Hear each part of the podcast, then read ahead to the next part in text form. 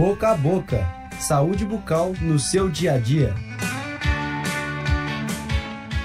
Você sabia que no Brasil a perda dos dentes naturais na população é considerada elevada? Estudos indicam que a necessidade de algum tipo de prótese dentária começa a surgir a partir de 15 anos de idade. Já o edentulismo total atinge 15,9% das pessoas com idade entre 65 e 74 anos, segundo uma pesquisa do Ministério da Saúde. São cerca de 2 milhões e 300 mil pessoas nesta condição. Isto representa um sério problema de saúde e prejudica a vida de parte da população, principalmente das pessoas com mais idade. Mas afinal, professor Maurício Coço, o que é edentulismo? Edentulismo é a falta de dentes na boca. Ele pode ser total ou parcial e ser ocasionada por diferentes fatores. Quais são os problemas gerados pelo edentulismo? O edentulismo tem um efeito muito negativo na saúde e na qualidade de vida do idoso. Um dos problemas é a diminuição da mastigação. Quando isso acontece, a pessoa passa a escolher alimentos menos fibrosos e menos nutritivos. Nesse caso, a deficiência nutricional eleva o risco de desenvolver outras doenças. A fala também fica muito prejudicada e pode afetar várias esferas da vida do indivíduo, inclusive o convívio social. A falta de dentes também interfere diretamente na fisionomia, afeta a autoestima e pode evoluir para um quadro depressivo. A falta de segurança na hora de sorrir, comer, conversar, acaba fazendo com que as pessoas nessas condições evitem o convívio social e fiquem mais isoladas. Professor, o senhor listou muitos problemas, mas existe outro, relacionado aos ossos. Poderia explicá-lo? Quando os dentes são perdidos, ocorre naturalmente uma diminuição progressiva na quantidade de osso no local da perda, dificultando a reabilitação. Wagner Braga, quais são as modalidades de reabilitação? Para o desdentado total, podemos dividir as modalidades de reabilitação em dois grandes grupos: as próteses removíveis convencionais e as próteses sobre implantes, que podem ser fixas ou removíveis. Quais as vantagens da reabilitação com implantes e como ela funciona?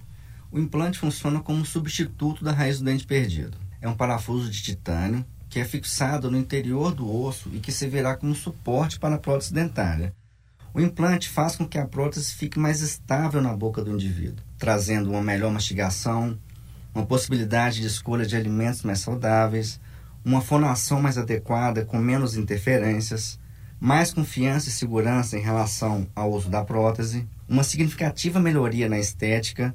Com isso, a pessoa volta a sorrir sem o medo da prótese ser jogada para fora da boca. O resultado inclui ainda uma melhoria da autoestima e do convívio social.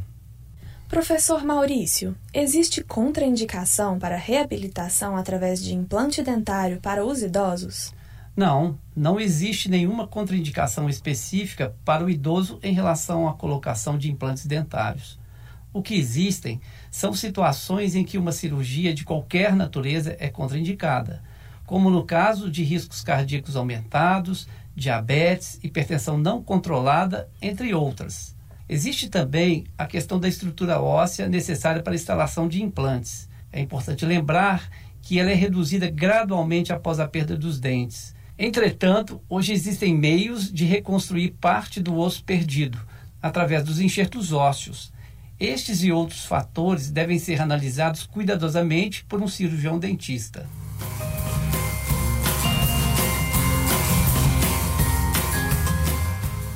Se você tiver dúvidas sobre o tema do programa de hoje, entre em contato pelo Facebook do Departamento de Odontologia da PUC Minas. E se você tiver perda de dentes, isolada ou total, é importante procurar um cirurgião dentista para uma correta orientação.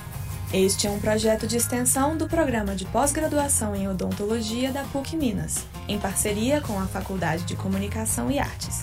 Este episódio foi criado e apresentado pelo professor Maurício Greco Coço e pelo mestrando Wagner Braga, gravado em outubro de 2017 no Laboratório de Áudio da PUC Minas, com apoio de Marcelo Tosi, Clara Costa, Wesley Diniz e da professora Yara Franco. Eu sou Marina Morégola, estudante do curso de jornalismo.